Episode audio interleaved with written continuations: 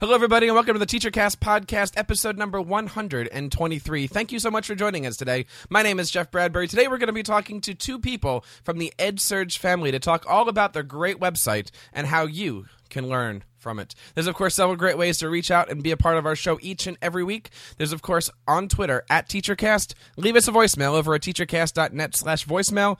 Email us at feedback at TeacherCast.net. And, of course, you can subscribe to our audio and video shows over at TeacherCast.net slash iTunes and TeacherCast.net slash YouTube.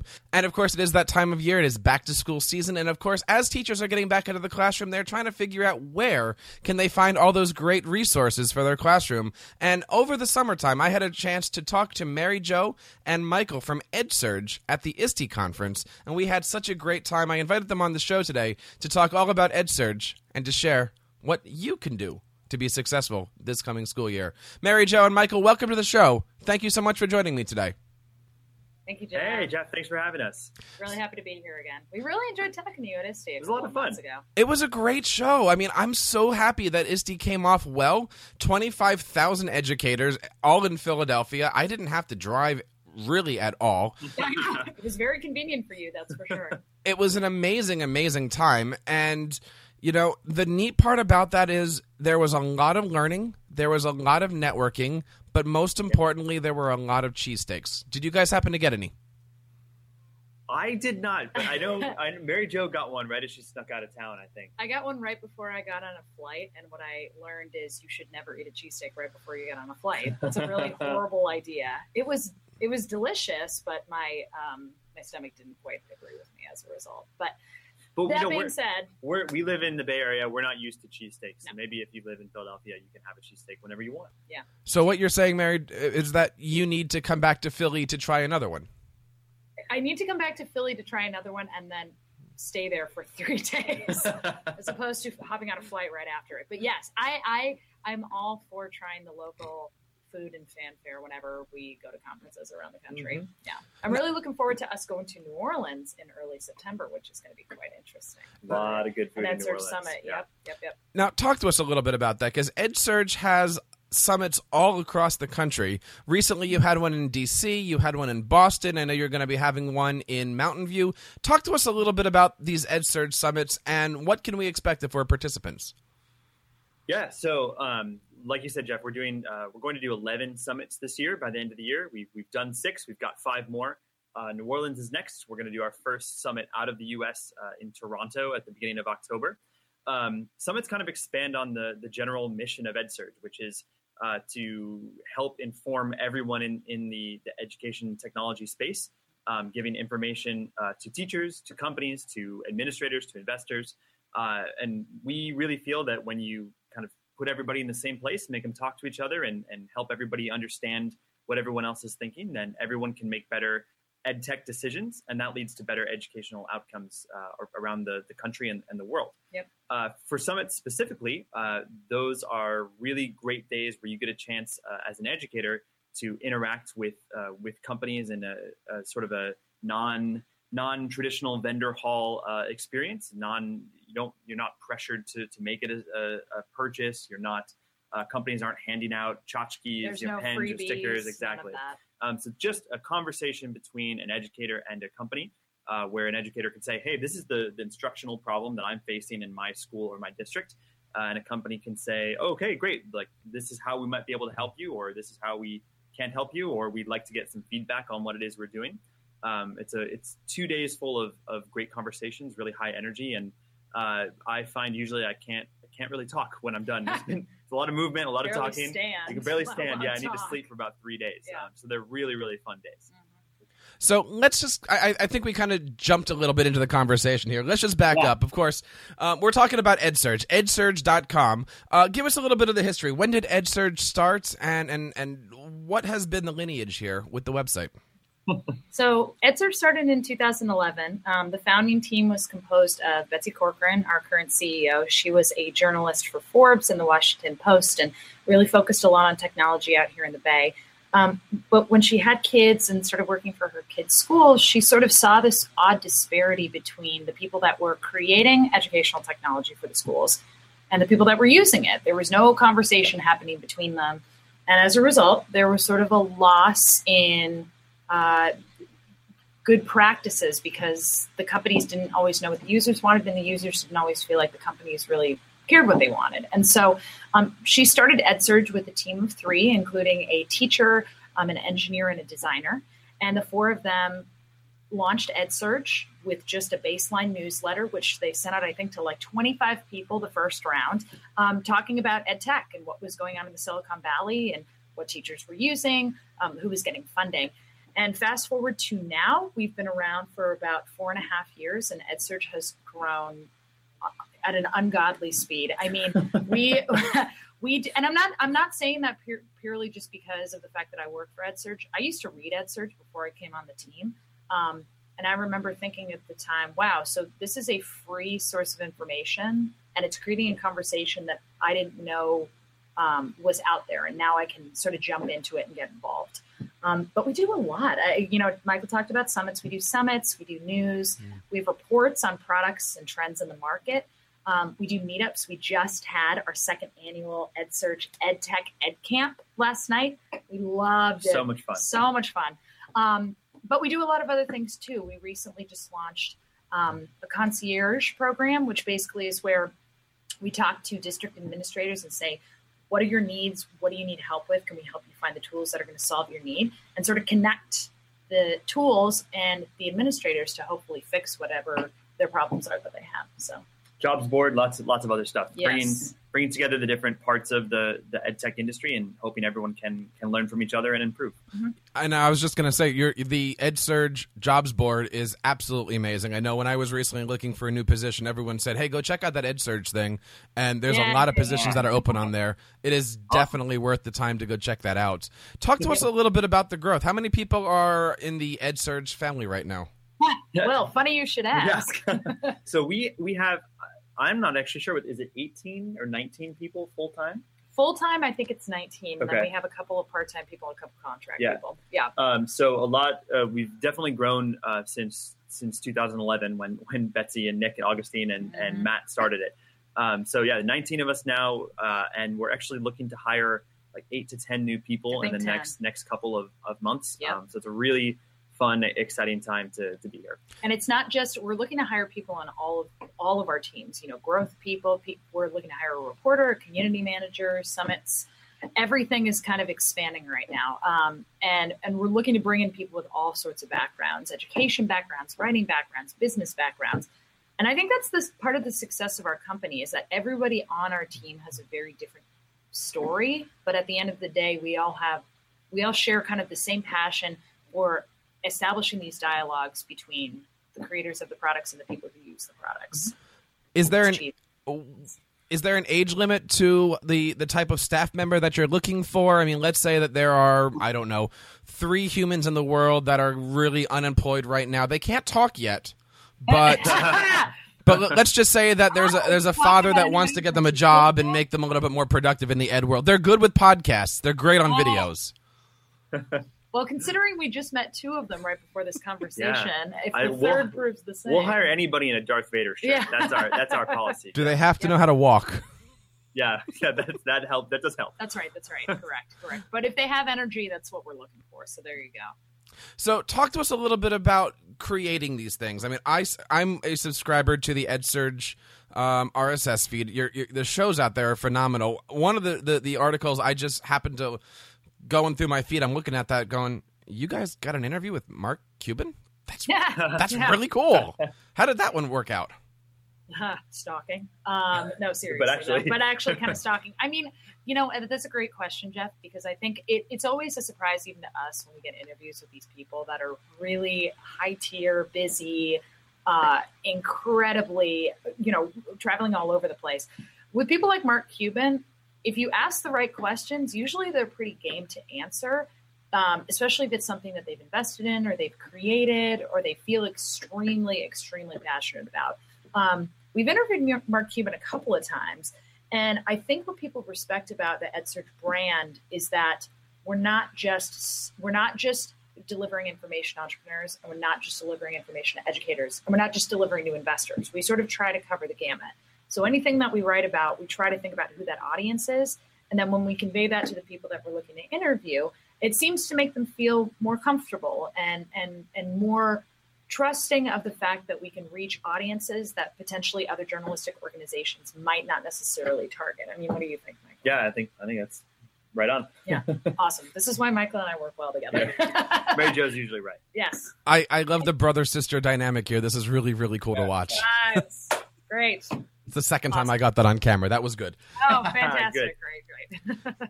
So, you know, one of the shows that we do here on TeacherCast is called Educational Podcasting Today. It's where we take a look at educators who are creating media, and we talk about how they're doing it, how they're putting it together, and then we talk a little bit about the nerdy behind-the-scenes stuff. Talk to us a little bit about the new EdSurge podcast. Yeah, so the podcast has been around since like February or, or March. It just started them, yeah. just started this year in, in twenty fifteen. Um, you know, it's something that I, Mary Jo and I have both been podcast fans for a long time. And um, you know, it was something where we, we finally felt like, all right, I think it's it's time to experiment with this. You know, mm-hmm. we've, we've been doing the newsletter for a number of years, like Mary Jo said. Um, let's let's try to, to do something new. Maybe there are people out there who, for whatever reason, don't want to read a newsletter, or they don't have time. Maybe they've got a one hundred twenty mile commute one way and they need something to listen to in the car. Um, and you know, that's an audience that, that we felt it was time to try to tap into. And yeah. so um, it's been a really fun uh, experiment to to dive into podcasts and, and try to reproduce um, some of the people that we like listening to. I listen to like This American Life every every week. Jeff, I listen to, to your show a lot. um, I listen to you know the, the new Gimlet uh, podcasts that are out, and it's really cool to um, to to to kind of see what those people are doing and, and try your best to imitate it. We're not anywhere close yet, but I think we have been making uh, slow and steady progress every week. Right. We're not doing anything new. We're just learning from people like you and, you know, listening to This American Life and the TED Radio Hour and just learning as much as we can. And also completely throwing ourselves on the altar of dignity and telling our listeners that they can give us as much feedback as they possibly can. And honestly, most of the changes that we've enacted, I think, have come pretty directly from people who yeah. either listen to our podcasts or have experienced podcasting. And that seems to have worked for us pretty well, because in both of those cases, you know, if they're listening or, or they're doing it, they both parties have experience that we don't. Yeah. I mean, we're still very much, even though EdSurge has had steady growth, we're still very much a startup. Yeah. I mean, you, we, I know we've talked about this with you, Jeff, but our podcast recording studio is still a giant cardboard box covered in insulation material, but it works. And at the end of the day, the, when the content is good, the listening is going to be good. I'm so and glad you, you said that. I mean, yeah. I, I, I, we, we do a lot of podcast consulting here, and everyone talks about, you know, when should I go out and find advertisers, and when should I go and upgrade my microphone? And I'm sitting here going, you've recorded like two episodes. Just, just. Right. Make good content. And I'm, I'm also big on saying, you know, I've recorded almost six hundred shows. The first five ninety-nine, not that great. Keep, keep going and keep making good content here. What what advice have you been given, or what advice would you give somebody who wants to start their own show? I, I think so. So two two things that I've learned in the in the last eight or nine months uh, as we've done this is. Um, the, the first is I was really surprised at actually how cheap it was to to start recording the podcast. Yeah. Uh, I mean, we the first episodes that we did were just on Mary Jo's computer, you know, using the mic in mm-hmm. in the Mac. Was it the best sound ever? No. Um, did, you know, was it was it were we able to put that out uh, and and have people listen to it? Yeah, it was it was fine. Um, so that was that was a big surprise to me. Um, the other the other thing is, I think at a certain point we realized, hey, we just We what's really interesting when, when we started the podcast, we tried to make it a little bit more of a of a discussion format, and that that worked all right. Um, but what we found our listeners really thought was interesting was when we were talking to other people, right? Um, and so we found that our, our listenership really started growing, and we were having honestly a lot more fun. Yes. Um, when we started going out and, and trying to get other people on the podcast. So, um, you know, Jeff, we we've talked to you for the podcast. That show will be going up soon. Um, we've talked to Linda Weinman of lynda dot com. Mm-hmm. We've talked to Matt Candlett, uh, Matt Candlett right, and you know, superintendents from from different parts of the country. Um, once we sort of uh, once we made the effort to start inviting those people and, and collaborate with them to, to develop shows, I mm-hmm. think our listeners really enjoyed it. And and for the most part, you know, if you ask somebody to be on your show, they're pretty excited about yeah. it. Like we haven't I, we're honestly, excited to be on this show. Yeah, right exactly. Now. Yeah, we were yeah. thrilled to get this invitation. And uh, I'm not sure anybody really has turned us down for reasons other than scheduling. Um, people, let you know, they like to share their experiences. They like to like to be interviewed. And um, it's been it's been relatively easy to to bring people onto the show. And, and our listeners seem to really enjoy it. Mm-hmm. It's an, it's an interesting dynamic when you go from a being a teacher role to being an educational podcaster. Because when you're a teacher, you... You, just by nature, you are the one that's standing up and preaching. But when you're an educational podcaster, it's not about you. And, right. and you know, my philosophy on all of this, I kind of take the Larry King approach. You know, they're not there to listen to Larry. They're there to listen to Tom Cruise, or they're there mm-hmm. to listen to Gina Davis or whoever else. And, you know, there might be a couple times where you don't want to tune into the Larry King show because you don't like the guest, you don't like the topic. But tomorrow I've got the president on, and I'm going to watch that one. And right. It's Do you just, have the president on tomorrow? Yeah. You know, I I don't want to give away anything on here. Um, but but but I, I you, you just made I, I did want to bring something up, Michael, what you said a little earlier. You made a rookie podcasting mistake. And I, I want to yeah, oh yeah. Oh yeah. You now I know that when this show is over, um, the EdSurge team is gonna want to listen to it, right? And you just got done saying you don't have to spend a lot of money on podcasting at all. No, no, no, no, no, Mike. Camera's on you right now. You want to make sure that the entire EdSurge team knows it's going to cost a lot of money, and you need to buy yeah. a lot of equipment. And Mary you need Jo to and buy. I'm going to need probably fifty to sixty percent raises if we're going to continue to do the podcast. Oh, minimum. Right. Yeah. And in order to go out and interview Mark Cuban, you have to get that EdSurge jet. And yes. you. So and you know, first class all the way every time. Yeah. Absolutely. So so we can go back and we can edit that out if you want, Mike. But you know, just just making sure that we're okay with all that stuff. There is, I will say, I will add though, I, I know we're we're talking in jest, but you know, it, it is funny how, yes, you can start pretty much podcasting for free, but a couple of well-placed purchases can actually make a big difference. Mm. Like, you know, the idea that, you know, spending one hundred dollars on a Blue Yeti microphone actually did improve our sound it quality did. quite a bit. Yeah. And even spending a little bit of money on incubation material. Why do I keep saying incubation? I Insulation. I keep saying incubation because we're writing a school incubators piece right now at EdSurge. But um, incubation material, I keep saying it. Insulation material. It just, it makes the sound quality so much better. Mm-hmm. And some of our more frequent listeners, the ones who tune in every single week religiously and who offer us feedback consistently, they actually do pick up on those little things and do let us know. And that, I think at the end of the day, is what's most important to us, is having... having the loyal listeners that really do care about the content, but they also do know what's going to make it easier for them to absorb the content. Because it, it's it's really about their consumption, you know, what they're consuming and how they consume it. That's what we have to listen to on a regular basis. Absolutely. And you can find so much out. I mean, I we're, we're talking about this now on, on the, the educational podcasting show, but not just looking at your stats. It's one thing to say I've got ten downloads or a million downloads. I don't care about that number. I care about length of time listening. And, you know, YouTube looks at that and, and, you know, YouTube will tell you exactly per video how much time people are watching your video. And, you know, I got videos that have tens of thousands of hits and stuff like that. But if, if everybody's only watching for two minutes, so what? Yeah, you know, it, that's it's, actually it, that point is interesting because we when we get user feedback from people, I actually don't see as many people asking for video media. I see more people asking for, for podcasts, for sound media. Maybe that's because you only have to consume it in one Mm-mm. capacity. You know, you're Nope. only, you only have the auditory element, not the visual in the auditory. So you don't have to physically sit down. You can, you know, listen to it while you're doing something else. You can multitask because it's one mode of transfer. I'll give you my but, uh, I'll give you my yeah, answer for that one. Everybody has one thing in common. We all go to work. Yes. Yeah. And, and, and, and, and, you know, look, I, we can... We can talk about audio downloads versus video downloads, and, and, and you know my, you know we we're doing a video show now, and, and and my goal when I do a video show with people and we do demonstrations is my goal is to get you to go back to your computer and and watch it, um, because I know you're listening to it in the car for the first time because maybe you you know you go to your podcasting player and everything just downloads, and you know I've got six or seven feeds on here, uh, um, on iTunes, and, and no matter where you are, I want you to go back to iTunes and watch the video feed. I want you to actually consume my content twice. But everybody, you know, everybody drives to work or gets to work somehow.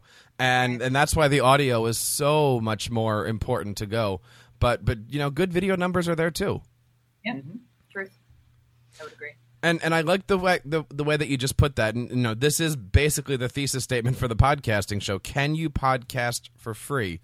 Yeah, you can. You know, yes. you you can take your phone and you can talk into it, and that's a podcast, right? Right. Um, eighty bucks, ninety bucks, whatever it is. You you know, you get yourself a Yeti, this microphone here. I think these are like forty bucks, something in that respect. These are yeah. wonderful. Um, you can do all of this stuff for a couple dozen pennies, right? Mm-hmm. Mm-hmm. Yeah. I actually, I just had a teacher who, Scott Hasselwood, he wrote for us for the fifty States Project. He's in Oklahoma. He recently started podcasting on his drive to work. Mm-hmm. And so every morning he drives to work, he records himself talking about some element of education, whether it's ed camps or social media. Um, and he posts them online. And even if it's not necessarily him interviewing other people, him getting out his thoughts about some of these experiences and tools that he uses, he told me actually is very self-informative. It makes him realize certain things about it. So I, I would say the same. I mean, I feel like we learn a lot from the podcasting Absolutely. Ourselves. Yeah. And it probably informs some of the work that we actually end up doing at EdSurge afterwards, like further stories that we write, more people that we want to interview, mm-hmm. things that we should start bringing up more frequently, that our interviewees start bringing up more frequently. Um, yeah. It's a learning experience for everybody, including us. Mm-hmm. Yeah, absolutely. And have you started to incorporate your podcast into your editorial calendar? I mean, are we now doing the written work with Mark Cuban, and then we're going to do the video interview with Mark Cuban, and then we're going to do the, you know, live summit at Maverick's headquarters? I mean, I, I how because EdSurge is so huge, how have you decided to kind of merge all those technologies together? Yeah, it's something that's very much still, I think, a work in progress. Mm-hmm. Um, the podcast, we, you know, it's been going, like I said, since the beginning of the year, but it's still a little bit of an experiment. Um, we want to see, still trying to tweak about what is what is best, what is not best mm-hmm. for, for our listeners, and what sorts of content they, they most enjoy. Um, I think we're, one thing we're always trying to do at EdSurge is we have a lot of different things happening, and uh, there are always... Yeah. better ways we can integrate those things. And, and certainly I think the written editorial, the podcast is one place we could probably be a little bit more it's thoughtful. A link. Yeah, yeah. There's, there is for sure a link there, and we could probably be a little bit more thoughtful about uh, combining those two things and, and making sure they're supporting each other. Mm-hmm. Um, but, you know, for now we're excited to, if, if Mark Cuban's available in writing, we'll take him in writing.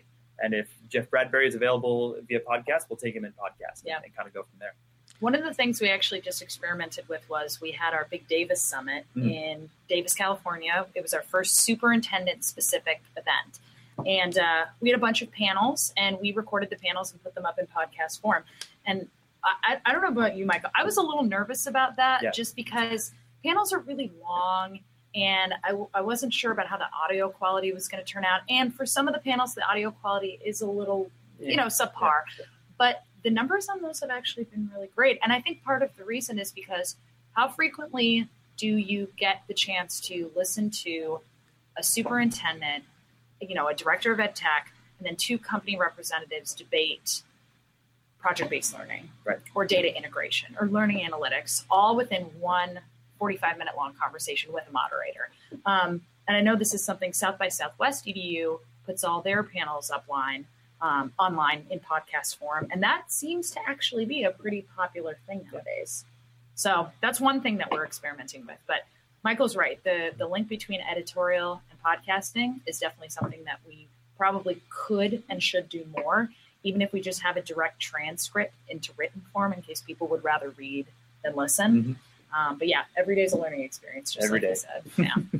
And, and the neat part about what you're saying there is you really do have your ear towards your audience. Um, how does your audience get a hold of you? If, if somebody has an idea for a story or wants to write or wants to, how do people get a hold of you at EdSurge? Well, email is, there's this thing called email that's really popular apparently. Have you heard of this thing? No, I haven't. No, okay. Um, so I'm Mary Jo at edsurge dot com and Michael at edsurge dot com. Mm-hmm. We anybody who's interested in writing for us should feel absolutely free to send us an email. Please. Um, and, you know, in terms of attending our events, we have lots of events that we would be happy to invite people to.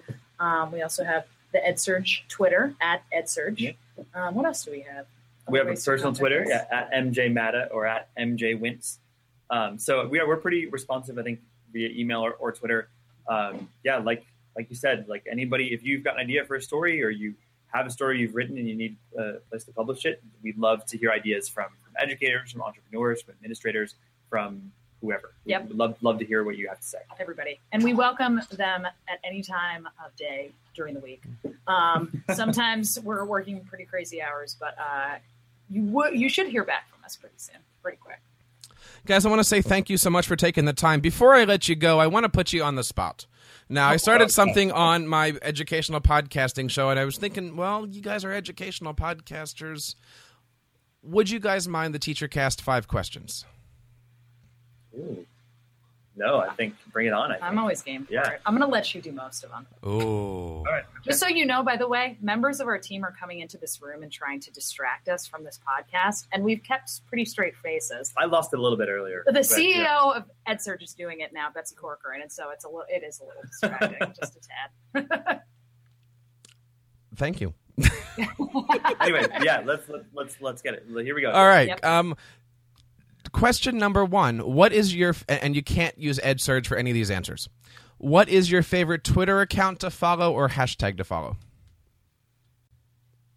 Ooh. I guess we'll both answer. Yeah, yeah. Do you want me to go first? Do you? Sure. Oh, man. My favorite hashtag to follow is EdTechChat. There's just so much that comes up on it. It takes a long time to look through, but there's a lot of great stuff that comes up on it. Uh, my favorite Twitter account to follow, this is it's just...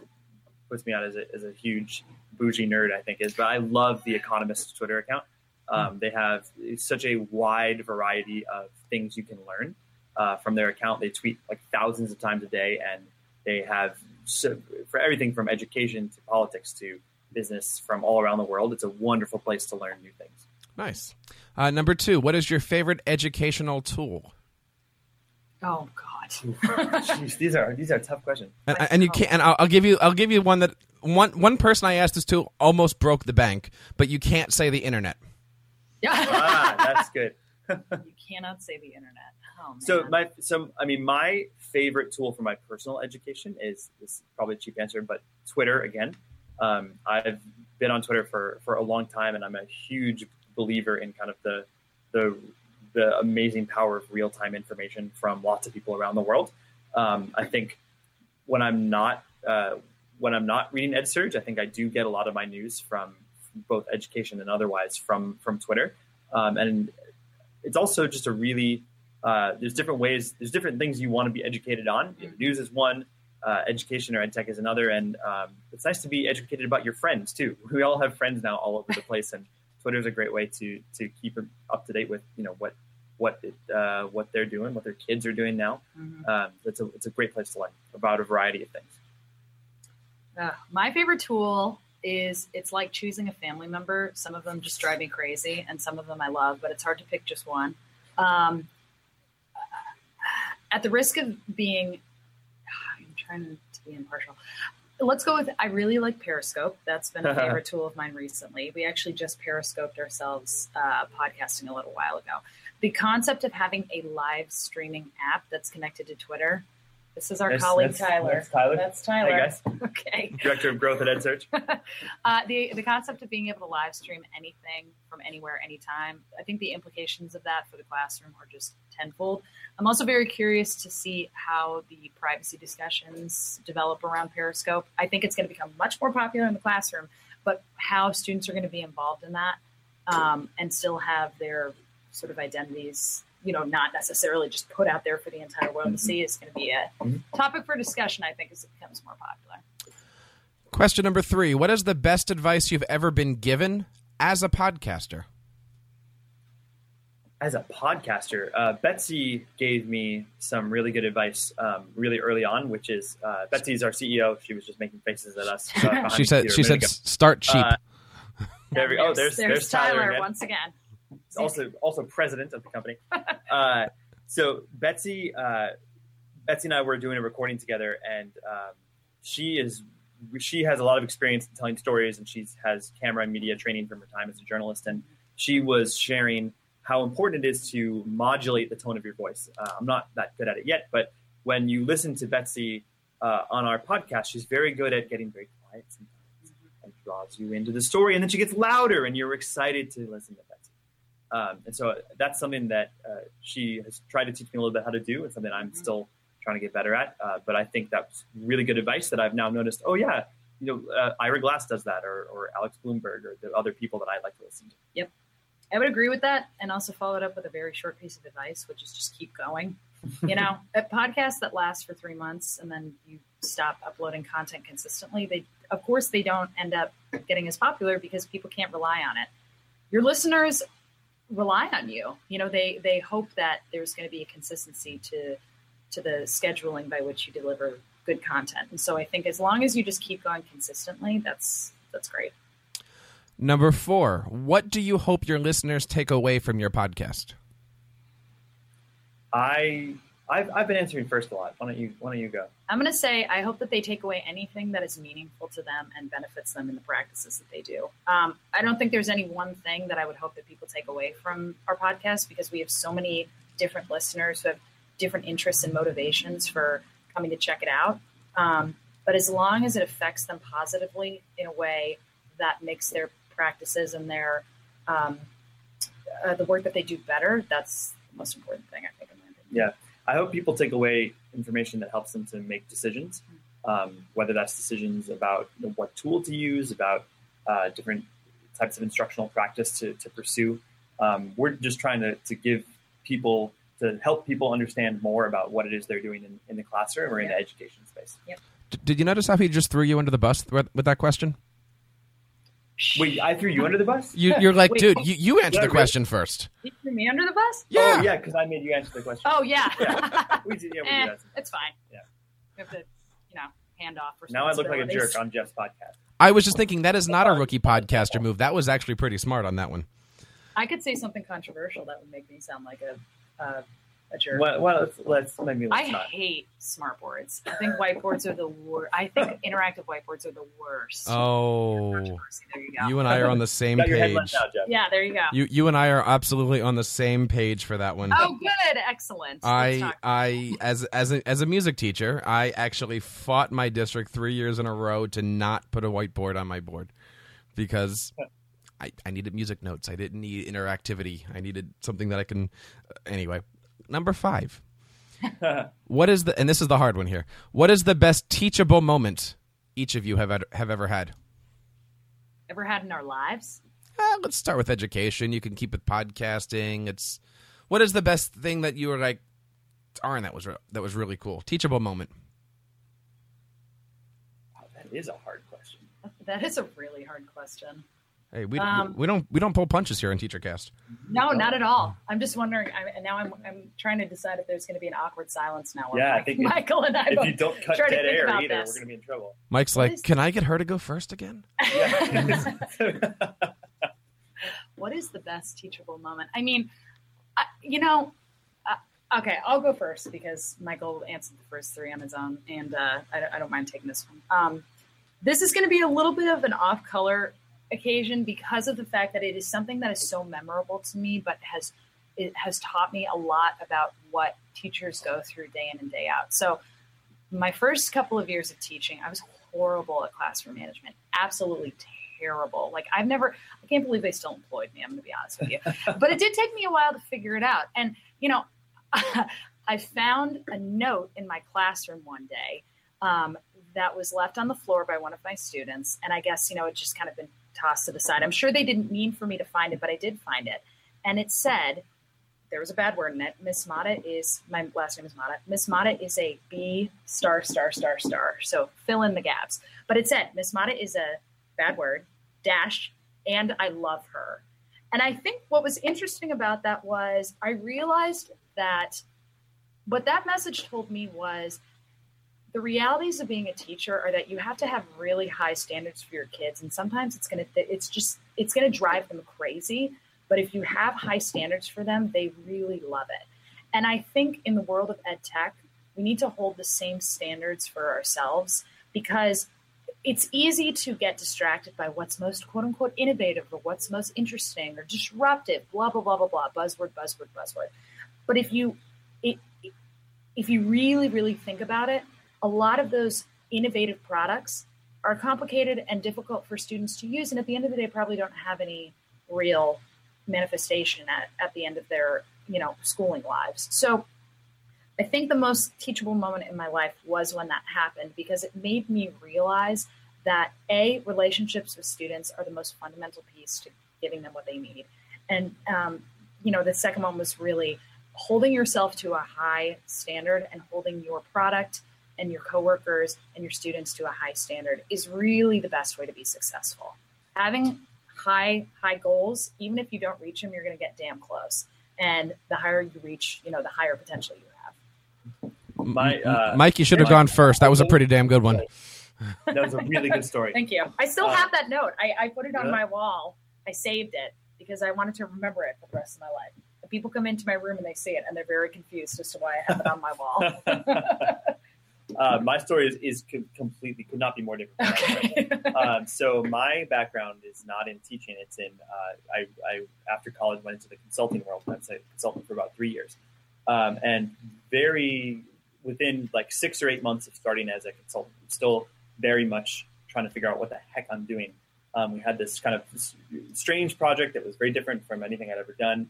Um, and we had the sort of support structure wasn't, Uh, normally there's sort of like a low level person, a mid level person, and a high level person. And uh, in the middle of this project, toward, sort of towards the end, the middle person, her sister had a baby or something, or, you know, she had to go take care of family obligations. And she was gone for a while. And so it was just me and, and the, the sort of higher up person. Um, and uh, because I didn't have that kind of level of support, uh, and, you know, this, these are, these, I made several, a series of mistakes that were, that were big deals. Um, and then I had to figure out how to deal with them. Um, and so, you know, the first thing I learned was, you should always be honest about them. And, and I was honest about it. Um, but then, you know, the reaction of, of that higher up person was, um, I learned a lot from that. You know, she wasn't, um, she was not angry about it. She said, okay, well, let's like, A, let's, what's past is past, and let's figure out how we can now move forward, deal with this. Um, and secondly, you know, she said, she, we, she took the time to sit with me and say, what, what, what could you have done better to avoid this mistake? And we worked on that. And she said, okay, now let's figure out what I could have done better to avoid this mistake as well. Um, and so that was a really, it was a really important moment um, for me, because A, it was my first like big screw up in the, in the adult world. Um, and also, you know, taught me a lot about how to deal with people in, in the workplace, and even, you know, within, within a family. We all have relationships, whether professionally or personally, where we are, you know, managing or, or, or teaching or in charge, sort of in charge of, of somebody else in a way. Um, and, you know, the more you can deal with those people with, with patience and without ever blaming anybody or, or getting mad, I think is, is really the way to go. And I try to emulate that in the workplace too. You do a very good job. Oh, thanks. Mm-hmm. Yeah. You guys were good at that one. Mary Jo and Michael, thank you guys so much for coming on. You know, please um, feel free to reach out and invite yourself back on next time. Uh, would love to have you guys come on. Would love to, you know, share more stories as we go through here. Uh, one last time, where do we learn more about EdSurge? Absolutely. Go to edsurge dot com, mm-hmm. E D S U R G E dot com. Um, once you're there, you can check out all of our news. You can sign up for our newsletters. You can check out our jobs board, uh, sign up for our concierge project, sign up to attend one of our summits. It's all at edsurge dot com. Everything you need. Everything. And for the podcast, we talk a lot about the podcast. Uh, you can find that on edsurge dot com as well, or on iTunes or Stitcher or SoundCloud or wherever it is you like to get podcasts. Mm-hmm. And tweet at us. And, if you have yeah, any questions, please. Feedback, just EdSurge on Twitter. Well, my friends, that wraps up this episode of the TeacherCast podcast. Thank you so much for making TeacherCast your home for professional development. There's, of course, several great ways that you can reach out and be a part of the show yourself each and every week. We love it when you find us on Twitter at TeacherCast. Leave us a voicemail over at teachercast dot net slash voicemail. Email us at feedback at teachercast dot net, and subscribe and comment over on our iTunes and YouTube channels at teachercast dot net slash iTunes and teachercast dot net slash YouTube. Hope everybody's having a great start to their school year. Until next time, keep up the great work in your classrooms and continue sharing your passions with your students.